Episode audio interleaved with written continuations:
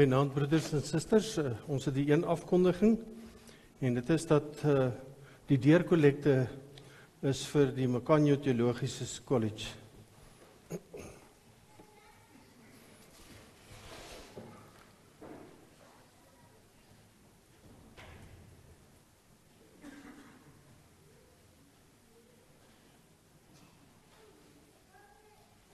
Ek gaan net so 'n bietjie wag dat almal om rustig plekkies kry.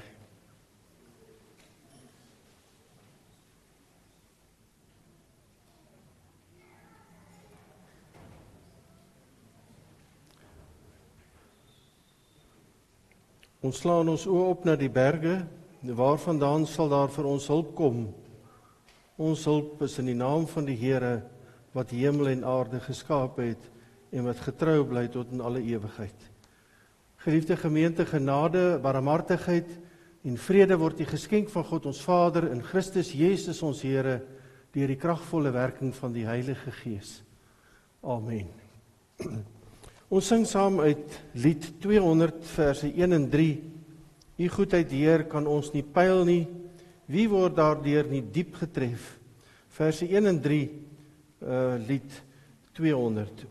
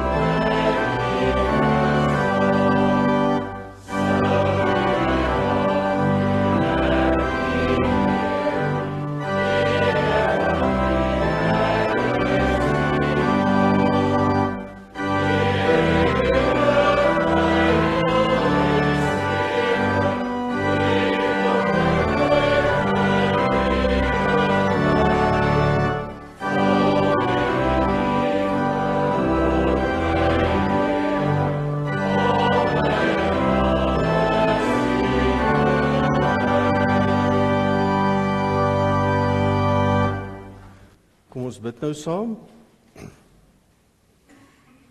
Drie enige God, U is almagtig, alwys, alsiende, alomteenwoordig. U ken ons sit en ons opstaan en ons gaan lê. U woon selfs met U Gees in ons harte. U ken die diepste begeertes, maar U ken ook ons sondes. U ken ons deur en deur.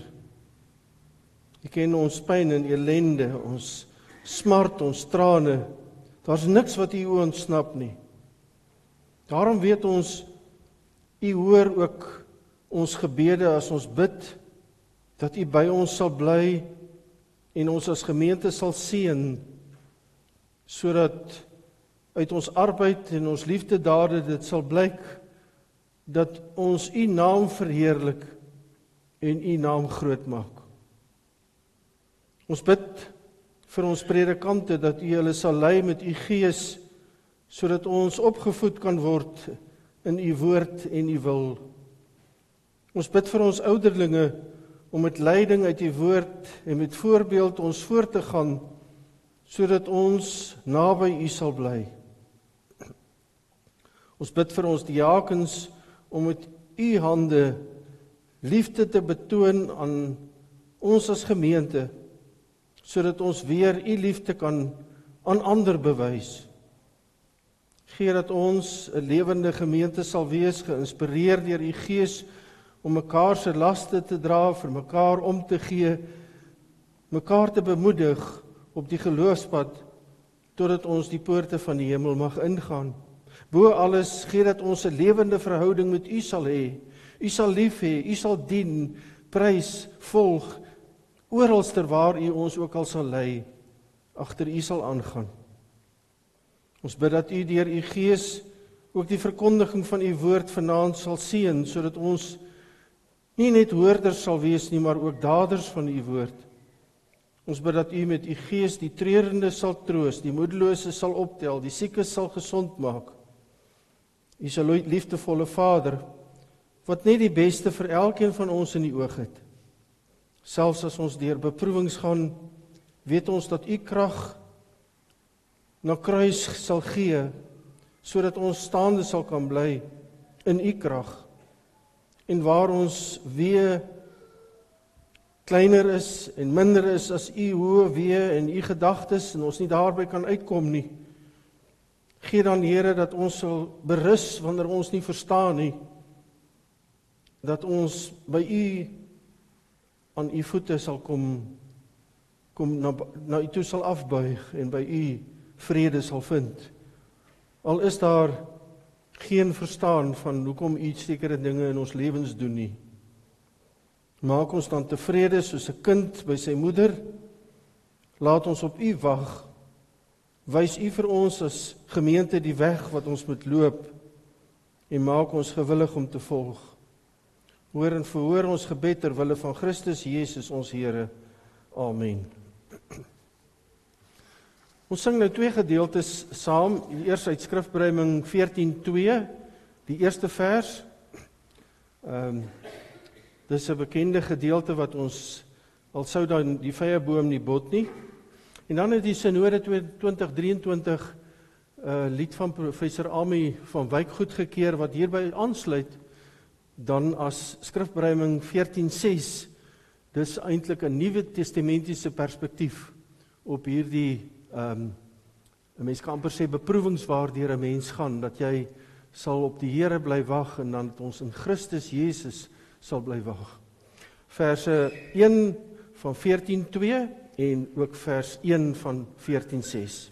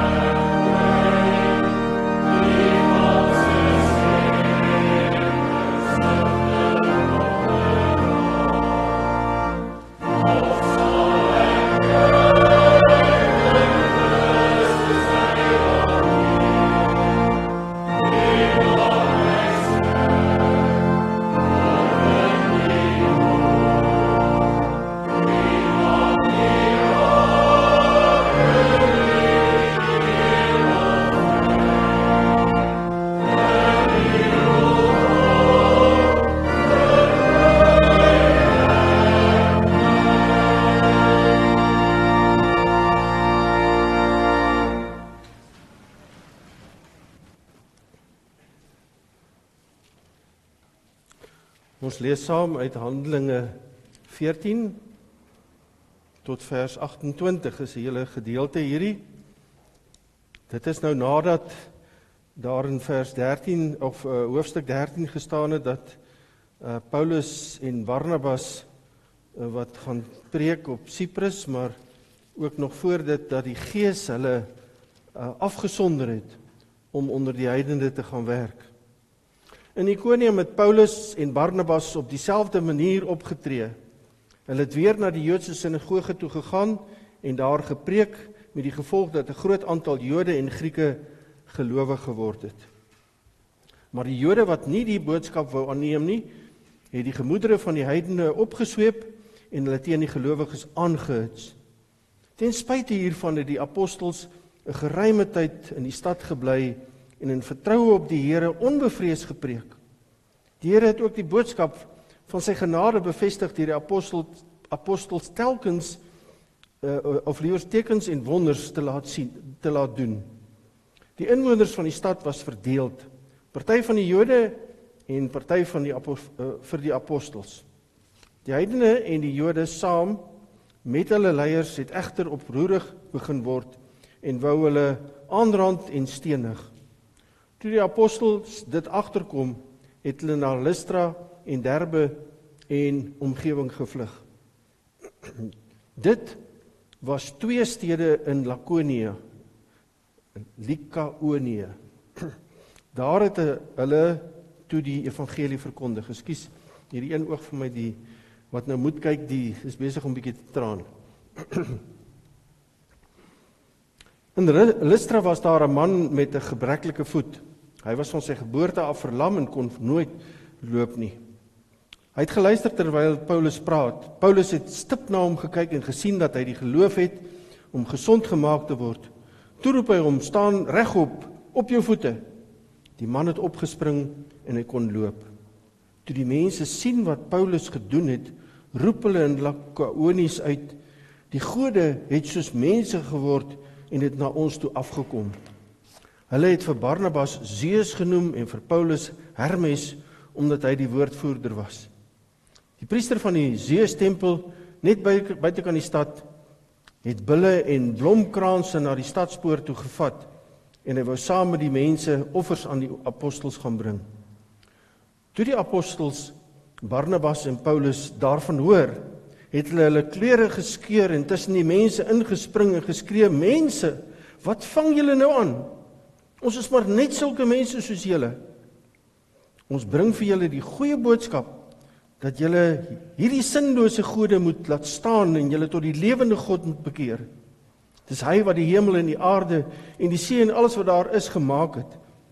Hy het in die verlede alle nasies toegelaat om hulle eie koers te gaan, maar tog bekend gemaak dat dit hy is wat die goeie dinge gee. Hy het vir hulle reën van die hemel afgegee en gereelde oeste Hy het hulle volop kos gegee en hulle gelukkig gemaak. Maar selfs met hierdie woorde kon die apostels nouliks voorkom dat die mense aan hulle offers bring. Toe daar Jode van Antiochië en Ikonium afgekom en die mense na hulle kant toe oorgehaal, hulle het Paulus met klippe gegooi en hom uit die stad gesleep onder die indruk dat hy dood is. Daar het die gelowiges rondom hom kom staan en hy het opgestaan en weer die stad ingegaan. Die volgende dag het hy en Barnabas na Derbe toe vertrek. Paulus en Barnabas het die evangelie ook in Derbe verkondig en baie mense het daar gelowig geword. Daarna het hulle na Lystra, Ikonium en Antiochië toe teruggegaan. Hulle het die gelowiges geestelik versterk en hulle aangespoor om getrou te bly in die geloof. Ons sal eers deur baie verdrukking moet gaan voordat ons in die koninkryk van God kom, het hulle gesê. In elke gemeente het hulle onderlinge of ouderlinge gekies. Nadat die gemeente gebid en gevas het, het die apostels hulle opgedra aan die Here in wie hulle nou geglo het. Die apostels het verder deur Pisidie na Pamfilië toe gegaan. Daar het hulle in Perge die woord verkondig en daarna Atalia toe vertrek. Daarna is hulle met 'n skip terug na Antiochië toe waar hulle aan die genade van God opgedra was vir die werk wat hulle nou voltooi het. By hulle aankoms het hulle die gemeente by mekaar geroep en vir hulle vertel wat God alles deur hulle gedoen het en dat hy vir die heidene die deur van die geloof oopgemaak het. Die apostels het 'n geruimheid daar by die gelowiges deurgebring. Jy moet sien op die kaart is daar twee Antiochieë, die een is in Sirië en die een is in Klein-Asië. Nou mense moet raak baie maklik verward as jy hierso aan die agterkant van die Bybel kry jy uh, of liewerster net as jy die 20 ag die 2083 vertaling omblaai dan sien jy die reise van van Paulus en dan kan jy baie maklik sien die Antiochieë in Klein-Asië en dan Antiochieë daar by Sirië. Mense moet nie verward raak nie. Hulle gaan hulle besoek Antiochieë in Klein-Asië, maar ook daarso gaan hulle terug na Antiochieë weer. Ons aandag trek saam by verse 22 23 Hulle het die gelowiges geestelik versterk en hulle aangespoor om getrou te bly in die geloof. Ons sal eers deur baie verdrukking moet gaan voordat ons in die koninkryk van God kom, het hulle gesê. In elke gemeente het hulle ouderlinge gekies. Nadat die gemeente gebid en gevas het, het die apostels hulle opgedra aan die Here in wie hulle nou geglo het. Ek hoop ek onthou om elke keer die knoppie op die regte tyd te druk. Ek het probeer om so iets saam te stel dat jy net miskien ook iewerster kan iets volg ehm uh, waaroor handel dit. Geliefdes in die Here, elkeen van ons kom by 'n uh, iewers in ons lewe by 'n punt waar 'n mens moedeloos word. En dat jy verlang daarna dat jy bemoedig sou word en opgetel word. En so vind ons vir Paulus en Barnabas geroep uh, en gestuur deur die Heilige Gees aan aan die einde van hulle eerste sendingreis. Miskien dalk moet ek net daar wys uh hoe bemoedig die Here deur uh deur diensknegte ook sy kerk om in die geloof te volhard. En dan daar so sien jy die eerste ehm um, sendingreis wat hulle besig was in Klein-Asië en dan het hulle deur Pafos gereis tot by al daai klein gemeentetjies daarso en dan het hulle weer teruggegaan na Antiochië toe. En dan is die vraag in die eerste plek waarom sou hulle aangemoedig of aanmoediging nodig hê? Omdat hierdie pasgestigte gemeentes was. Hoofsaaklik uit die heidene wie se geloof nog nie baie sterk was nie en hulle het hierdie aanmoediging nodig. Uh hulle is weggejaag op 'n stadium daarso by ehm uh, een van die gemeentes en ek gaan dit net nou weer weer sê en toe het hy gegaan en gesê maar as julle as Jode my nie wil aanvaar nie dan gaan ek na die heidene toe. En toe die heidene om toe heidene om toegejuig. En dis by hierdie heidene wat tot geloof gekom het daar's ook Jode by betrokke gewees wat hy nou teruggaan want hulle die evangelie maar pas gehoor In Hoofstuk 13 is Paulus en Barnabas deur die Jode en ander heidene uh of ander gesiene mense uit die stad Antiochië in Klein-Asië verdryf omdat hulle jaloers was en bykans die hele stad daardie Sabbatdag bymekaar gekom om te gekom het om te luister wat Paulus en ehm um, sy Barnabas dan wou vir hulle sê. As hulle in Ikonium kom aan die dan verkondig hulle die woorde geruime tyd daar toe die Jode en heidene wat nie geglo het nie uh, oproerig raak het Paulus dan het hulle vir Paulus ook aangerand en gestenig uh, of liewerster die berig dat hulle hom sou aanrand en stenig en toe vlug hulle. By Lystra maak hy 'n man gesond wat lam was en die skare dink dat hy dat hulle gode is en Zeus en Hermes. Zeus is die een wat stil was en waarskynlik Barnabas wat dan nou ook nie baie gepraat het nie, het hulle gedink is Zeus en ehm um, met Paulus wat heelwat gepraat het was dan die woordvoerder Hermes. En Paulus en Barnabas skeer hulle klere as 'n soort van maar julle is besig met godslasterlik uh, godslastering. En hulle spring tussen die skare in en sê maar ons is gewone mense net soos julle. En God alleen moet geëer word en hulle kon dit net net keer nadat hulle gesê het God het vir hulle alles gegee wat hulle het net net keer dat hulle offers aan hulle bring.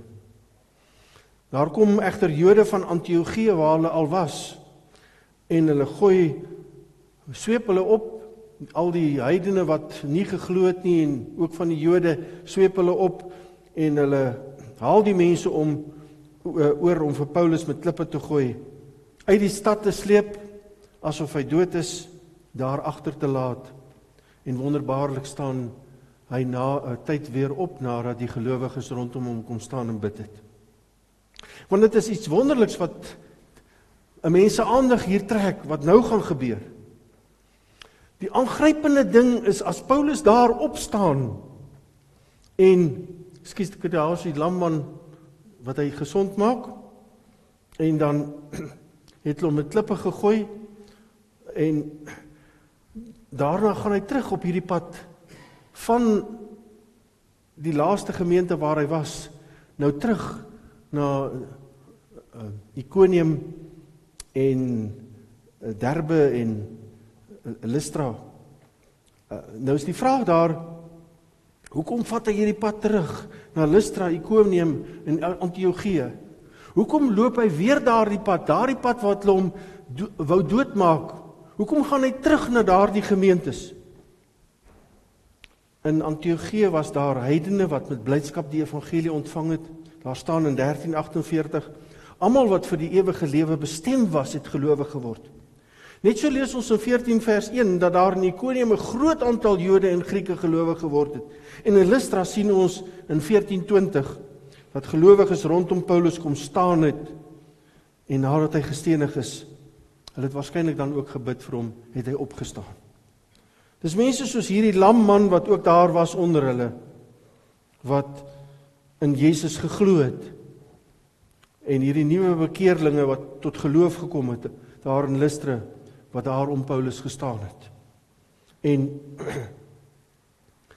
na hierdie gelowiges wat pas tot geloof gekom het, gaan Paulus en Barnabas terug om hulle te bemoedig in die geloof.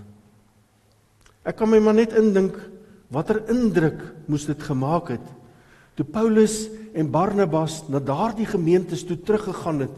Daardie gelowiges as dit ware teruggegaan het en vir hulle gesê het uh ons kom om julle te versterk. Hulle het as nuwe bekeerlinge die stikkende merke aan Paulus se gesig, sy lyf gesien waar hy gestenig is.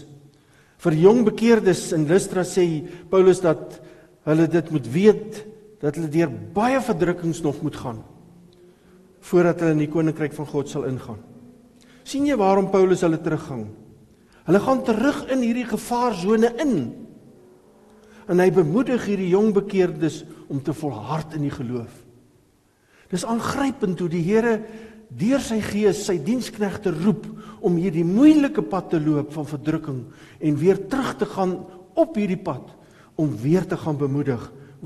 So maklik kon hulle mos onder die verguisings en die vervolgings as dit ware gevoel het, maar dis nie die moeite werd om 'n Christen te wees nie. Sou hulle hulle geloof kon gelos het. So maklik sou dit kon gebeur dat hulle sê kyk wat gebeur met Christene. Uh, waarom gebeur dit? Hoekom kan die Here dit nie keer nie? En nou kom Paulus en hy bemoedig nie net met sy voorbeeld nie, maar ook met sy woorde. En dan sê hy lyding sal op die pad van die gelowige kom, maar God sal jou nie verlaat nie. Uiteindelik sal hulle deur die Heilige Gees as gids hulle ewige bestemming bereik. Daarom moet ons vanaand mekaar ook bemoedig dat die lewe vir die kind van God ook in hierdie land waarin ons woon nie maanskyn en rose gaan wees nie. As jy miskien as 'n jong mens maar pas jou geloof uh bely het of tot geloof gekom het, moet jy weet die aanslae sal ook op jou gemik wees. Want om 'n kind van God te wees, plaas jy onder die vergrootglas van die Satan en sy trawante. Hulle het Jesus gehad, Hulle het Paulus en Barnabas gehad. Hulle sal ook vir my en vir jou haat as gelowiges. Daarom sê Paulus nie verniet nie. Ons sal eers deur baie verdrukkings moet gaan voordat ons in die koninkryk van God kom.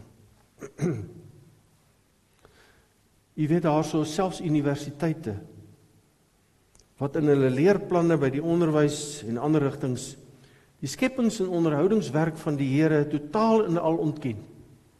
Dit gaan oor 'n Big Bang en allerlei goeters, maar God is glad nie daar ter sprake nie. My eie seun het by universiteit, en ek gaan nie die name noem nie, gestudeer waarby gesê word dat God nie bewys kan word nie. Daarom is dit nie wetenskaplik nie. En daarom is daar nie so ding soos 'n God nie. En daar is ook ander wat glo dat Jesus Christus nie regtig opgestaan het nie. Soveel skole wat die Christelike godsdiens het uit uitgehaal uit die skole uit. Daaglikse programme word daar glad nie meer godsdiens beoefen in die skole nie. En ons het dit ook al ondervind dat hierdie verdrukking ook baie keer na vore kom. Ook in die politiek, want daar's politici wat spot onder andere met God en met Jesus Christus.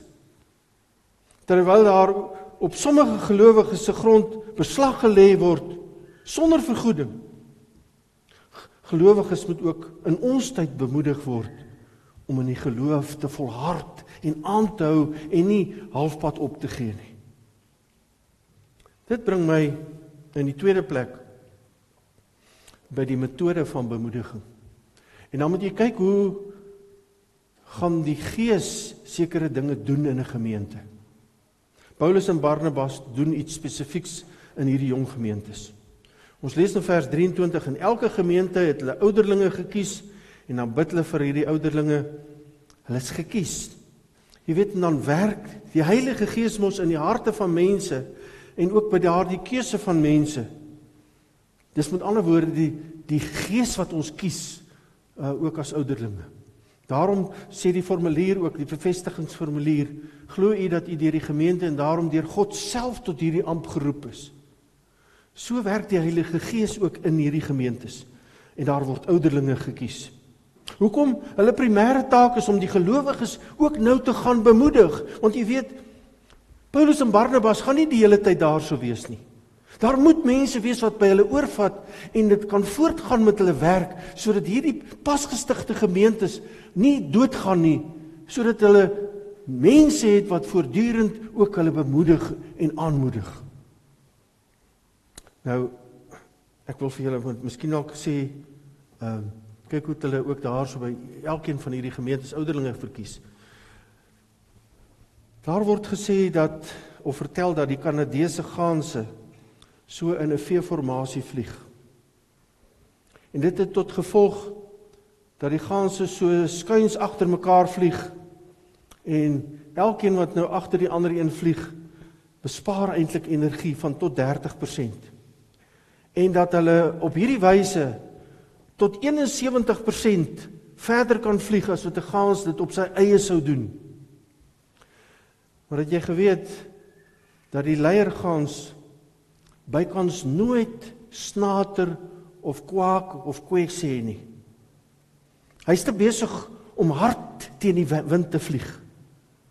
Maar die res van die ganse, hulle is die ouens wat so aan mekaar snater en en en en terwyl hy stil bly en voorvlieg, is die res van hierdie V-formasie besig om aan te moedig eintlik om te sê moenie ophou nie. Hou aan. Jy kwyt jou goed van jou taak. Volhard. Hou hou hou aan. En dis nog 'n goeie beeld ook vir die kerk. Want as iemand 'n leier in die kerk is soos 'n dominee 'n ouderling of 'n diaken behoort die res van die gemeente hom of haar aan te moedig om te volhard in die geloof om 'n voorbeeld te wees om vir ons leiding te gee deur hoe? Deur te bid vir hulle. Dit staan ook in die formulier van predikante en ouderlinge en diakens en bid vir die ouderlinge, bid vir die diakens, bid vir die dominees. Maar die dominee ouderling en diakens taak is soos daardie snaterende ganse ook. Hulle kan miskien ook in die V-formasie wees wanneer hulle daar iemand in die gemeente is wat die wind van voor kry dan behoort hulle ook daardie een wat voor is te bemoedig en aan te spoor en te versterk en voor te bid. Daarom sal ons dominees en ouderlinge blymoedige en duidelike rigting moet gee vir jong mense. Mense moet vertroos in hulle pyn en swakheid en saam met die blymoediges bly moet wees. Bemoedig en versterk vir al die bejaardes en die swakkes in die geloof om nie hulle geloof in die Here prys te gee nie. Die bevestigingsformulier roep ook ouderlinge en ook predikante op om elke lidmaat te vermaan en te vertroos volgens sy of haar behoefte. Ons kan nie maar net begin en sê ons tema van hierdie maand is dit en ons praat met julle daaroor nie. Jy kom by 'n man wat miskien dalk 'n kind het wat besig is om te sterwe of 'n vrou of 'n 'n man en hulle het 'n behoefte dat jy oor daardie sake met hulle moet praat. En jy praat nie met hulle oor daai sake nie. Ons behoef be, bemoedig hulle nie volgens hulle behoeftes nie. Ons sê ook die tema van die van hierdie maand is dit en dan gaan ons met die tema aan. Nee. Dit mag nie gebeur nie. Net so met die diakens en liefde mense bemoedig om nie uit die geloofsgemeenskap uit te val nie. Gee hoop vir die armes. Bemoedig die eensames. Gaan haal hulle. Bring hulle in sodat die kerk van die Here vol kan word. Onthou dit was eintlik Jesus wat deur sy gees gelowiges daar in die dorpies deur Paulus en Barnabas bemoedig het. Hulle was maar gewillige en gehoorsame instrumente in in in die Heilige Gees se hande. Maar is die Gees wat ook die dominees, die ouderlinge, die diakens roep en hulle versterk en met gawes begenadig om die kerk te gaan bemoedig om ook gereformeerde kerk Rietvallei op te tel en te dra en te sê hier is ons ons wys vir julle die pad vorentoe te versterk ook te vertroos. Volhard. Volhard in die geloof. Vir al ons ouderlinge wat die dominees natuurlik insluit as die leerouderlinge en ook die diakens moet besef dat gelowiges deur baie verdrukking moet gaan. Sal hulle in opdrag van Jesus deur sy gees sy kerk moet gaan bemoedig. Dit is die Here Jesus se werkswyse om sy kerk vandag ook te bemoedig deur dominees, deur ouderlinge, deur diakens. En dit beteken nie dat gelowiges nou ewe skielik eenkant kan sit en niks kan doen nie. Want die Bybel is vol daarvan.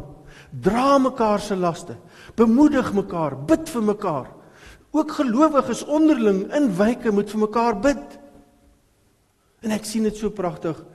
Hoeveel mense is daar as ek wil gaan huisbesoek nog doen by iemand, dan hoor ek ja, Hulle was al klaar by die hospitaal gewees, 'n gewone lidmaat by hierdie persoon. Wonderlik. Hou daarmee vol. Bemoedig mekaar, bid vir mekaar.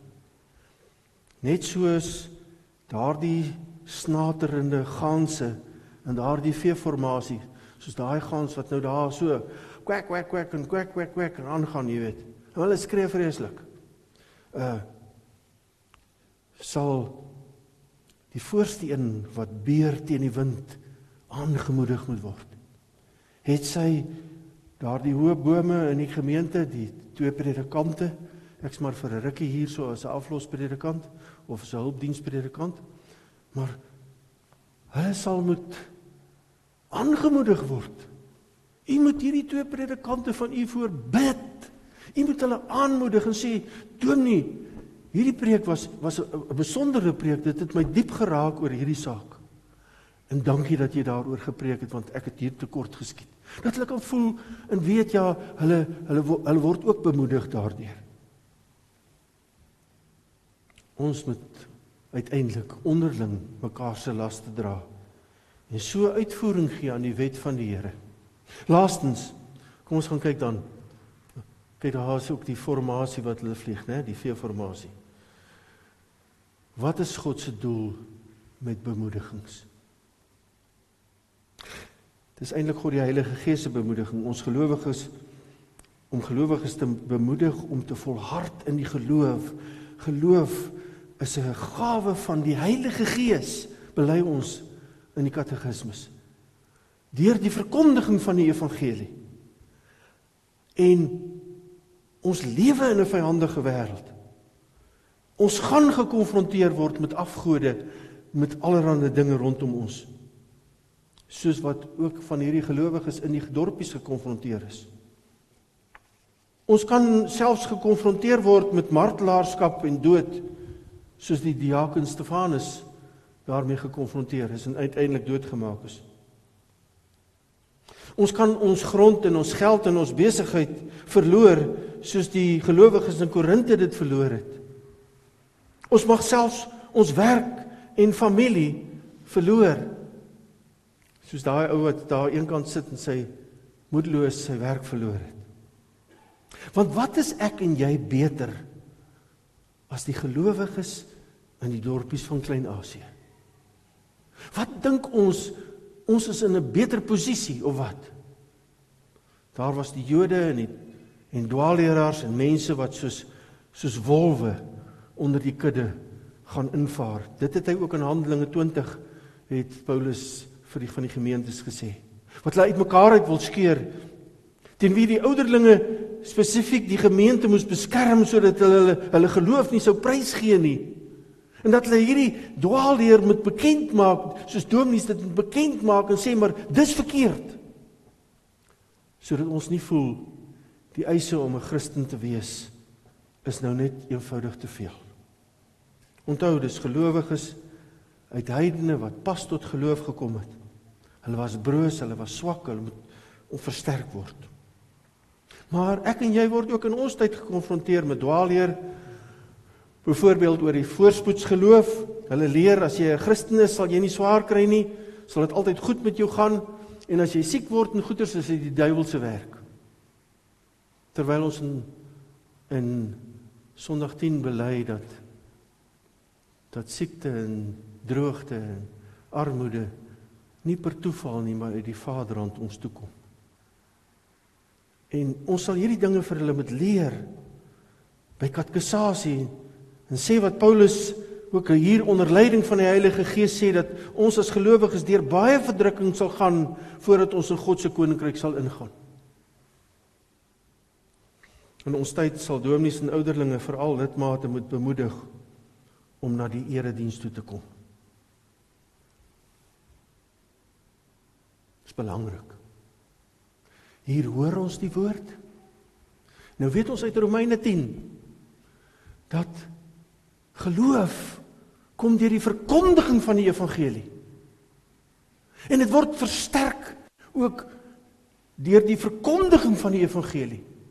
Daarom sal ons moet uitgaan en vir mense sê ons moet weer die kerke begin volmaak.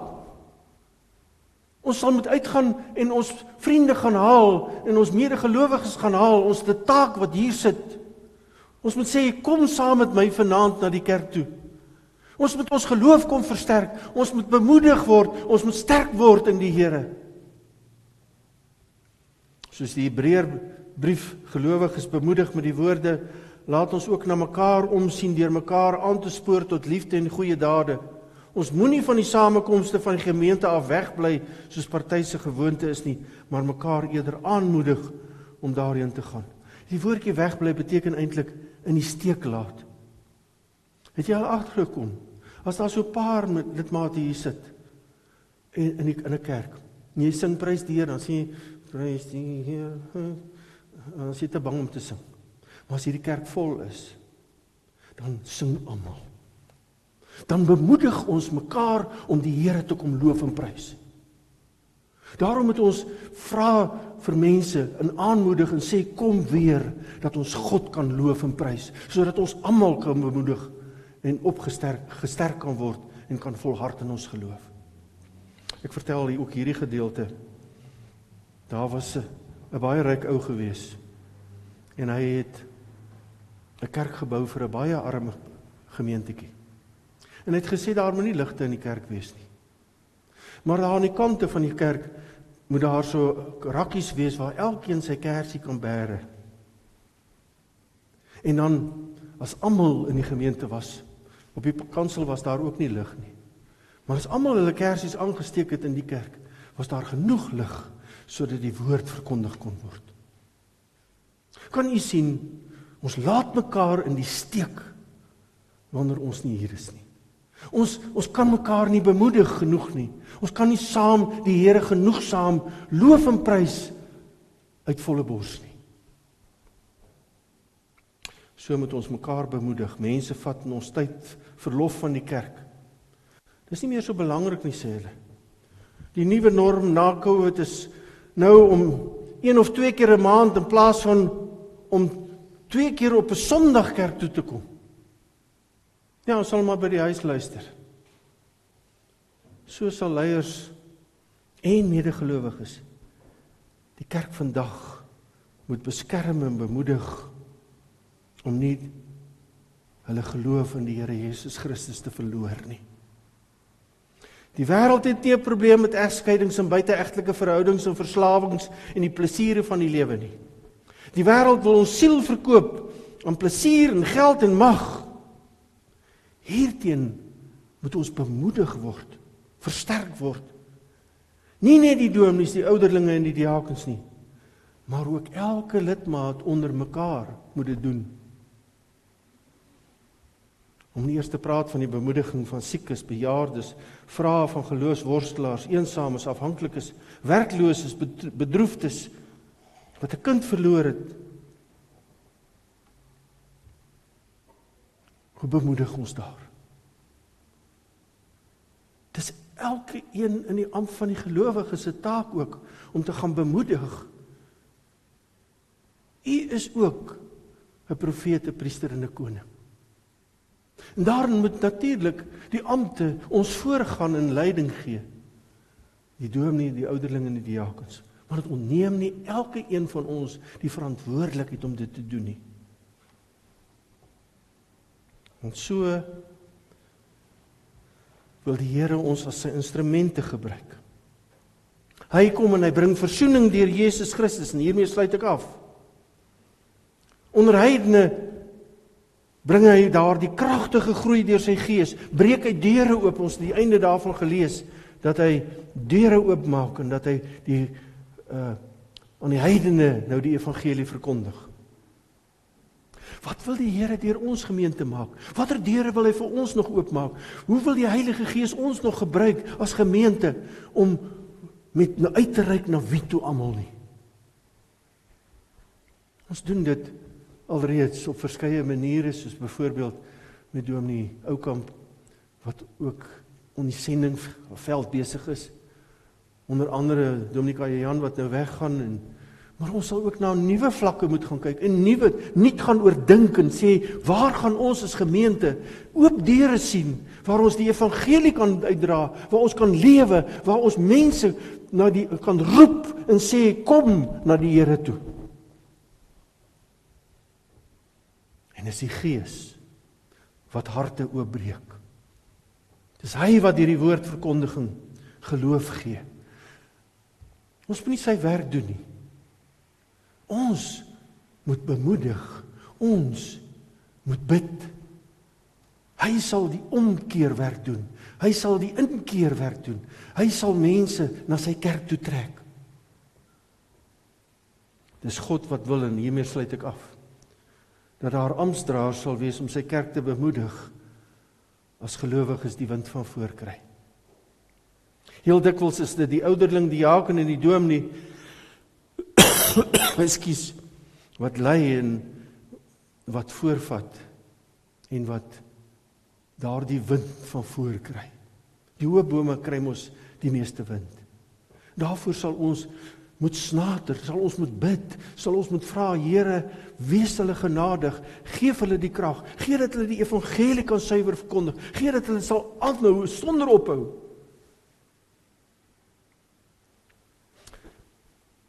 Jy sal dan soos die Kanadese ganse hulle onophoudelik moet bemoedig. Bid vir krag, vir wysheid, vir volharding. Maar dit kan ook gebeur dat jy daardie persoon is wat daar voor in die voorpunt moet beer teen die wind. Dan sal almal in die gemeente, ook die dominees en die ouderlinge en die diakens vir jou moet bid en jou moet versterk en sê hou aan. Moenie opgee nie. Dis nie die einde nie. Die kroon van die lewe lê voor. Hou jou oë gefestig op Jesus Christus, ons leidsman en volëinder van die geloof. My gebed is vir ons almal dat die Here ons sal gebruik, dat hy ons kragtig sal gebruik deur sy Gees om te volhard, mekaar te bemoedig sodat die deure vir ons sal oopgaan en sodat God die eer sal kry in alles wat ons sê, dink en doen. Amen. Wondervader, u woord is kragtig, u woord roep ons tot aksie. U wil ons bemoedig ook in hierdie aand. Wil u vir ons nuut leer dat ons ook deur u gees ander moet bemoedig. Gee dan dat ons die siekes en die swakkes en die kleintjies onder ons nie sal vergeet nie. Dat ons sal optel en dra op ons skouers. Maar wanneer ons ook in daardie gate val van versoekings, gee Here dat die gemeente ook ons sal bystaan, die dominees, die ouderlinge, die diakens. Hoor ons gebed, Here, as ons ook vra dat U vir ons die pad vorentoe sal wys, dat U deure sal oopmaak dat U vir ons nuwe rigting sal wys, dat ons met entoesiasme ook sal gaan werk, dat ons met ywer U sal gaan dien. Ons vra al hierdie dinge deur Jesus Christus ons Here in sy naam. Amen. Ten slotte sing ons uit Skrifbereiding 14:1 dis nadat ons die kollekte opgeneem het. In 14:1 gaan dit daaroor dat die kerk eintlik moet volhard. Ehm uh, waar Christen staan in die geloof dat niemand jou die kroon ontroof. Wees wys en dapper, sterk en moedig, steeds toegewy aan God se werk, standvastig, onbeweeglik sterk, vol ywer, altyd meer oorvloedig. Dan sal jou arbeid in die Heer tot seën wees sy naam tot eer. Ek gaan nie vers 3 lees nie, maar kan jy sien hoe dit aanpas ook by die by die preek. Ehm uh, nou eers die kollekte en dan sing ons dit saam.